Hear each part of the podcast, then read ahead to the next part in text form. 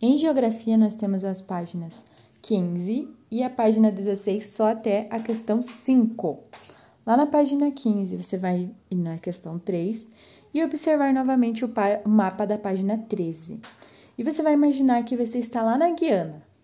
E depois que você deseja fazer uma viagem terrestre até o Uruguai sem passar pelo território brasileiro.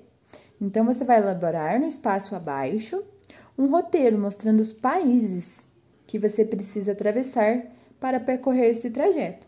Então volta lá na página 13 e verifica por quais são os países que você vai ter que passar. Lembrando, precisa da escrita ali dos países que você vai percorrer e depois você pode fazer um pequeno mapa aqui só mostrando quais são os países que você vai percorrer esse trajeto, tá? A 4. Preencha as placas definindo os conceitos de limite e divisa. Então lá, limite de município.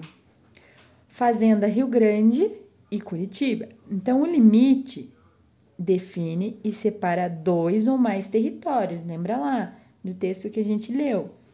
A divisa de estado é a delimitação entre duas ou mais unidades da federação.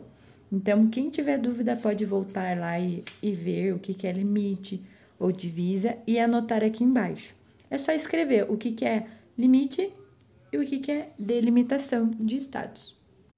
A linha 5, você vai observar o mapa com atenção e depois vai fazer o que se pede na página 16. Você vai pintar o título do mapa de qualquer cor, com lápis de cor.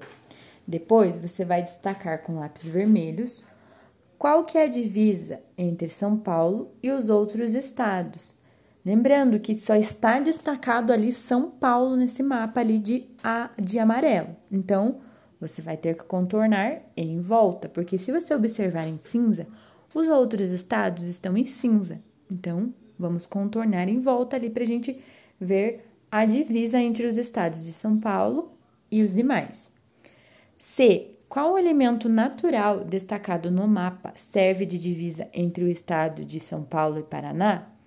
Tem um rio que passa ali, ó, bem na divisa, bem na linha onde você vai fazer ali, de vermelho tem o rio que está escrito R ponto e o nome dele.